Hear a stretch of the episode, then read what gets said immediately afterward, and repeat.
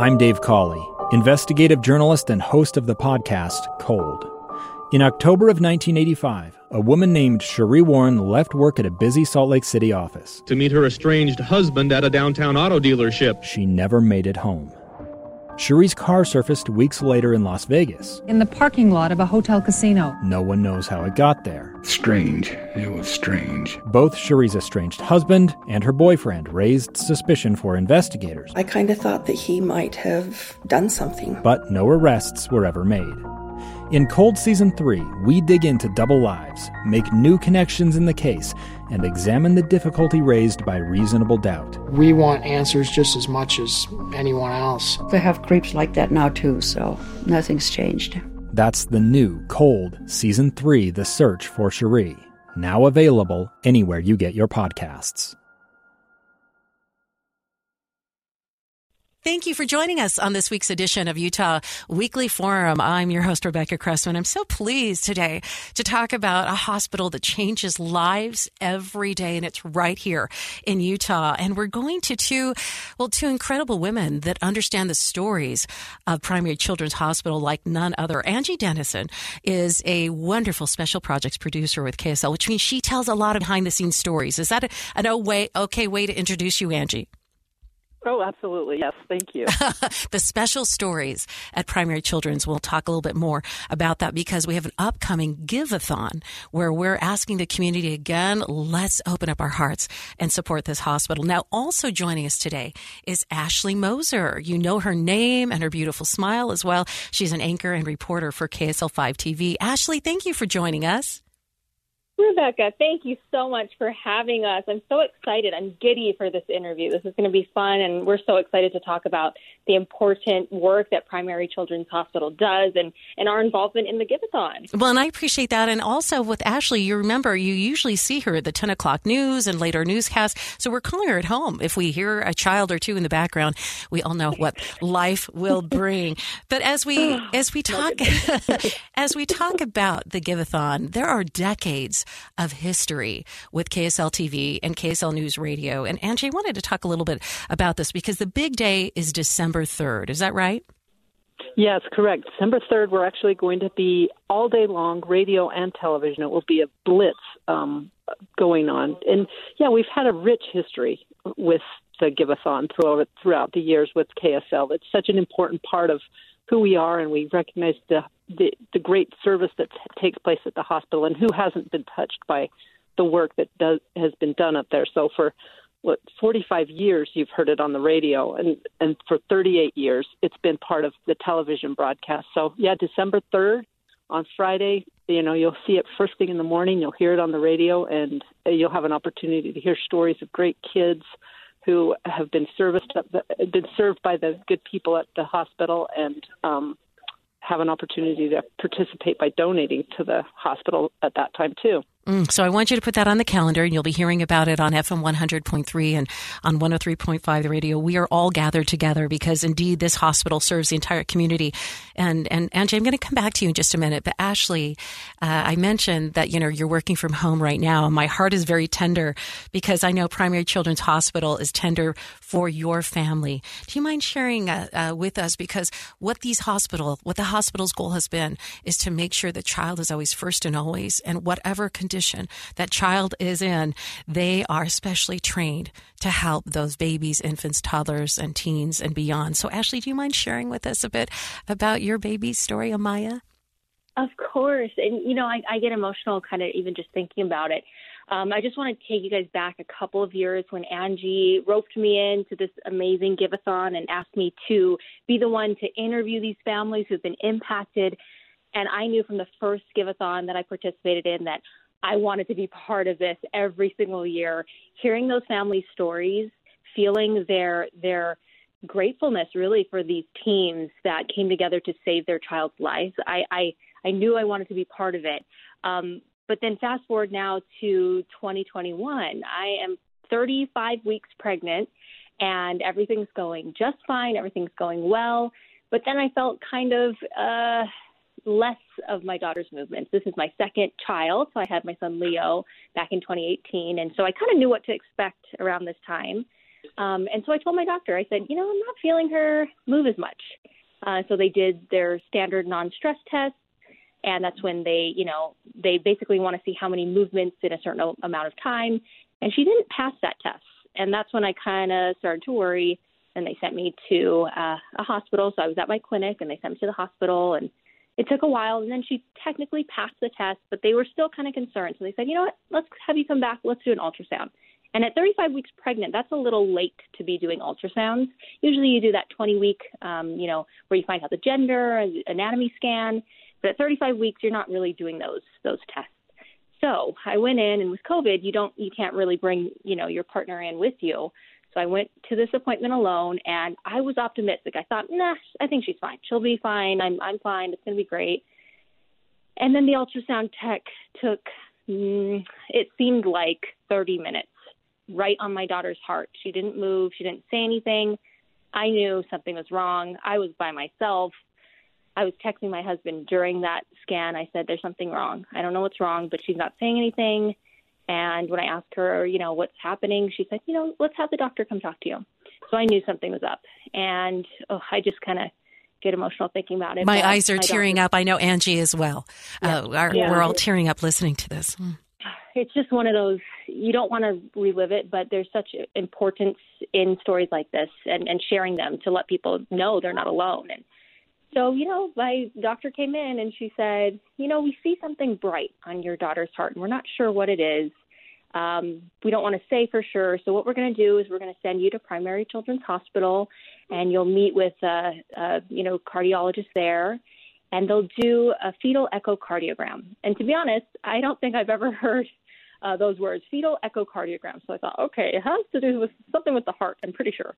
So they schedule that. The next week I'm up there, and this time I have my husband, and I remember vividly waiting in the in the lobby, and we check in, and I see I turn to my right, I turn to my left, I see parents with with little babies um, waiting to see their doctors and I think, oh my goodness, I can't imagine what it's like to be in their shoes. I saw a little baby hooked up to oxygen and my heart just broke. I you know, I just got so emotional.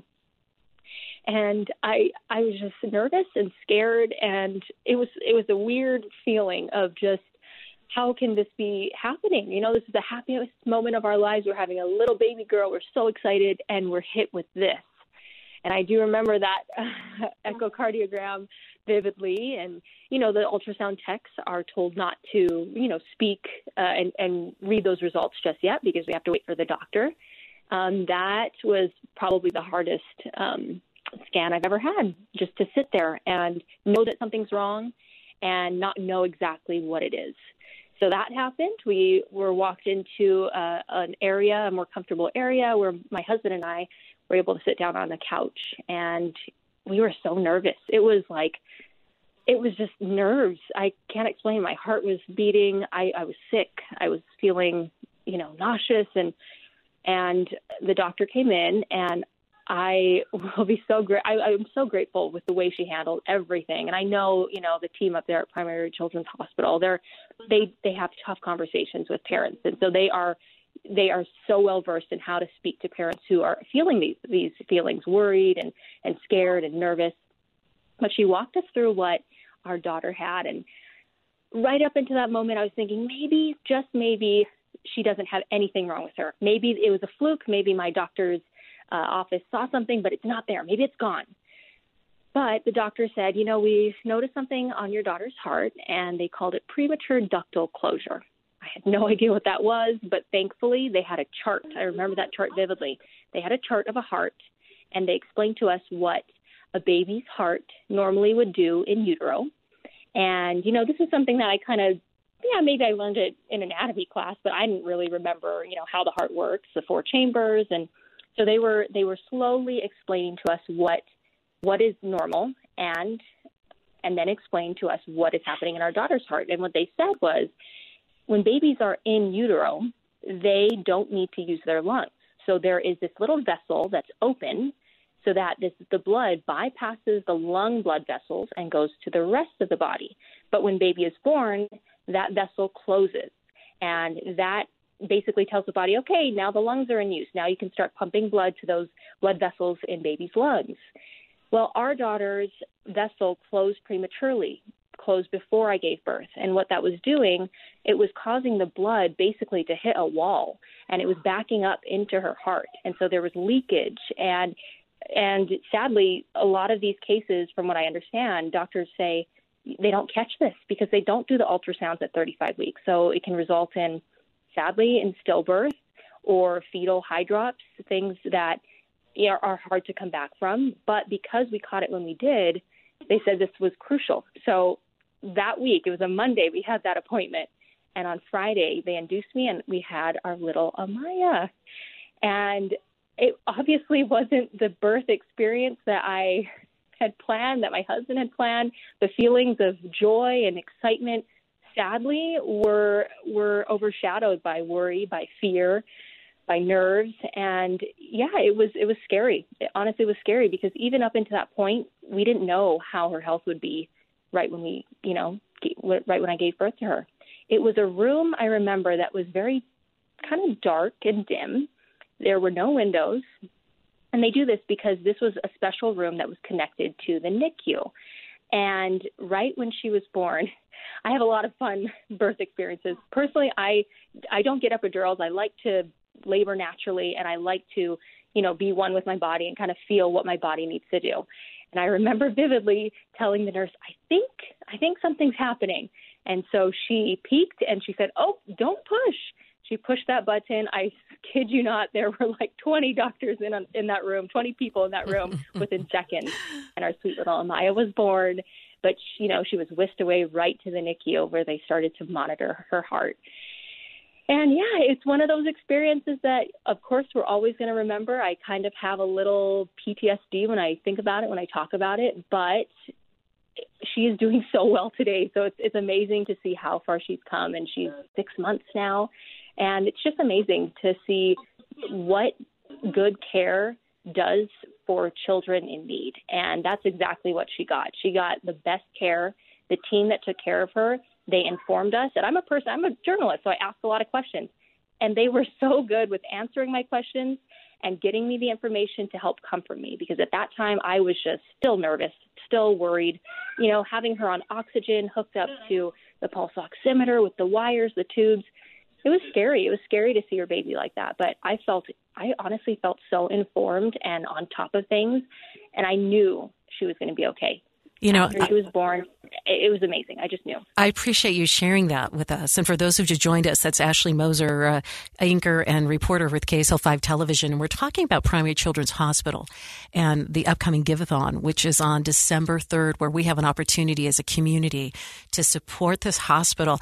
And yes, it was emotional hearing that story. And I, I was thinking about how alone and frightening it feels as a parent to have that surreal experience. And uh, whether your child's being diagnosed with cancer or a, a, a, you know diabetes or needs a heart transplant or is in the emergency room and, and you're in this state of shock.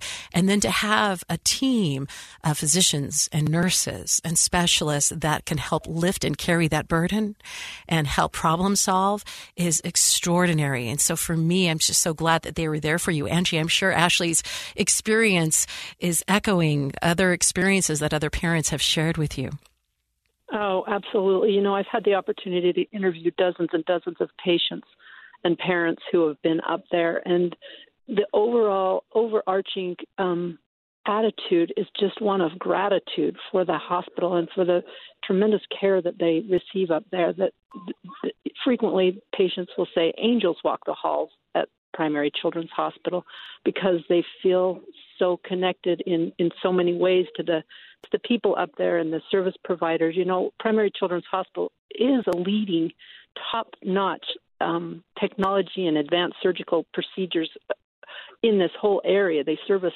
over 400,000 square miles of area, and so they have a lot of children coming from all over. And as the parent, as I listen to the parents, uh, it's always gratitude for the the the work that's done up there and the and the miracles that take place up there. Quite frankly, and we'll have a chance to see and, and watch more of these stories on KSL five TV on December third during the Giveathon. It really does just kind of stops time. And Ashley, I needed to say that we are all uh, praying and continuing to give our love to your beautiful Amaya and and and and, and uh, as a mama, I, I can't imagine how that felt for you in those tender times. But it's interesting because you went from being a reporter who interviewed other parents who've had children go through these experiences to experiencing it yourself. So that had to feel a bit surreal for you, huh, Ashley? It did. And even, um, you know, I talked to Angie about this, putting a story together about my daughter and not about another family. That was a new experience for me. Um, but yeah, it's, it's kind of crazy. I almost felt like I was prepared for this experience because I did Giveathon coverage, you know, in the past. So I, I think I'm, I'm a, a person that kind of thinks things are meant to be, things happen for a reason.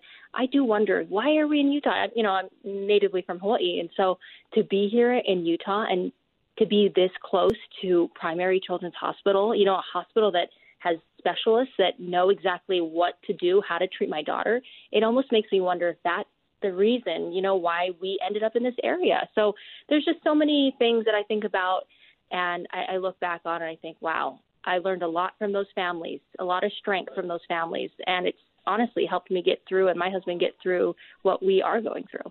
Right, that it continues. And Angie Dennison, um, we introduced her at the beginning of the interview. If you just tuned in, she is a TV producer with KSL5 TV and has had the opportunity to actually go and, and document and meet so many of these families year after year. And uh, Angie, if you could explain to us the, the connection between the Giveathon and the charity care at Primary Children's Hospital. Yes, absolutely. Well, the Giveathon um, gives the community members opportunity to, to to to give to the hospital and the charity care that takes place. Last year alone, up at the hospital, $13.7 million of charitable do- do- dollars were given to patients who go to the hospital.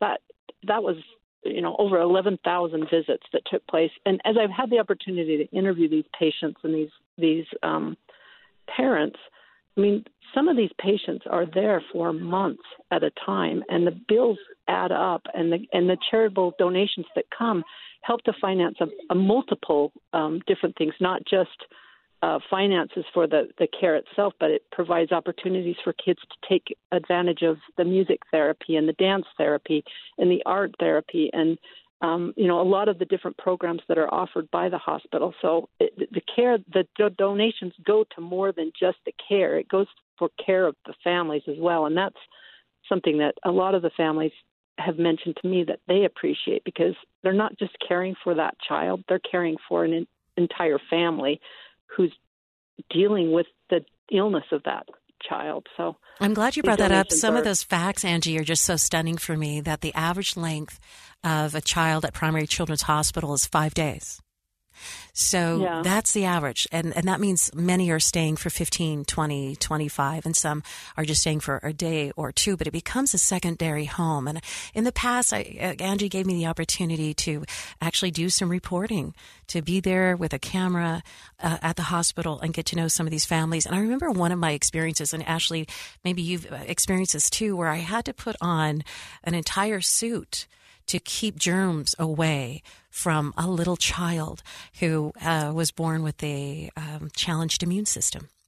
And I would watch as I got to know the parents and got to know those nurses every time, which is quite frequently every hour or two when they would go in to visit that little child, they'd have to dress in brand new equipment to make sure that that child's health, which was first and foremost, was protected. And so to me, it was like every detail from the music therapy, because children are there for weeks, right? To, to brighten their days, whether it be, you know, the, the wonderful golden doodle dogs that are brought to, to provide some love and support, or whether it's training uh, facilities and equipment equipment so that they can train uh, uh, doctors and nurses on how to put little teeny IVs in in those little teeny hands and arms. That's the part of specialty care that the Giveathon is going towards as well. I was really surprised to read that last year in 2020, Primary Children's treated a total of 73,000 patients, 73,756. That's a big number.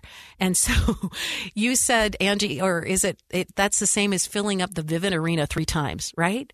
Yeah, yeah. Uh-huh. It's it's amazing the number of children that are treated there and children that are treated for years on end. I've done interviews with families in fact, one of the stories that we'll um, tell is well, all of the stories, quite frankly, are of children who have been treated for years on end for for chronic conditions or recurring conditions that happen. You know, if cancer returns, or if if they need a heart transplant, or they need those those life saving procedures.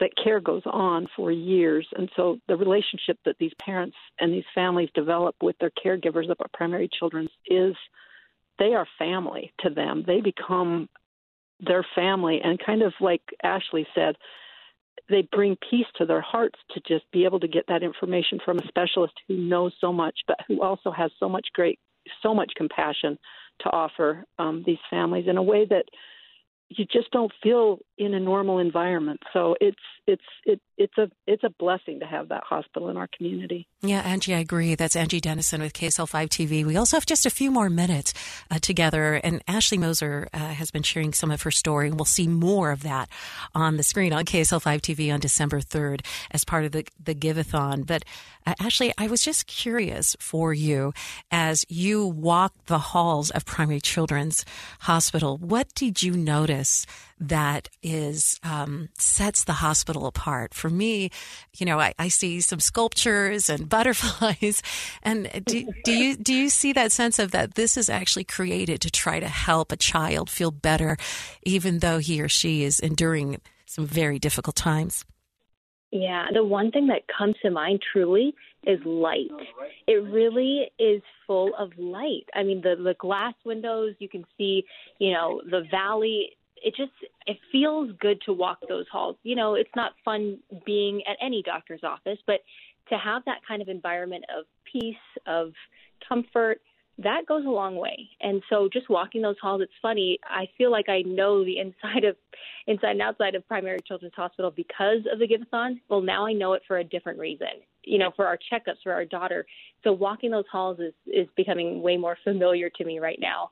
Um, and it, it really is just a wonderful place from from the doctors, the nurses, even the the people that check you in. They care. You know, they they accommodate. They want to make sure that you're comfortable. Um, and I really appreciate that. And I, I do have one other thing that came to mind as Angie was talking about relationships with with our care providers. I love my daughter's doctor, Dr. Lindsay May. We interviewed her for the story, and she's just so good at at explaining things that you know maybe a, a normal person who doesn't study hearts would know. And so I've asked her so many questions, and she's so patient, so kind, and is able to really articulate you know our daughter's road to uh, recovery and and you know how she's doing and another fun little fact that I kind of want to end on is my daughter we were having a hard time choosing her name and for some reason we ended on Amaya, which we love and we're so happy. But the name before Amaya was May. It was just always going to be May, but last minute we changed it to Amaya. But come, you know, a couple months later, her doctor's name is Dr. May. So I really do think things are meant to be.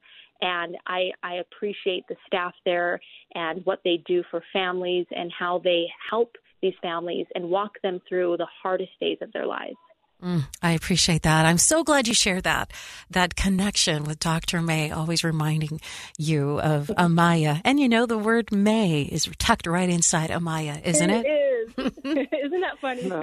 it, it, it is funny. And you know, with the Giveathon, and Ashley, thank you so much for sharing us, by the way, the very tender and still very fresh story. This is still, we're still looking at a little baby who is continuing to learn and grow and, and, and mm-hmm. heal as well. But as we tell these stories, often when we ask people to give to the Giveathon, the phones ring off the hook, which is just extraordinary, but they might not get to see inside the hospital and see the difference, the impact those calls are making. So Angie Dennison is our KSL5 TV producer. So throughout the Giveathon, we'll have a, an opportunity to really kind of see how that charitable donations is making a difference day after day.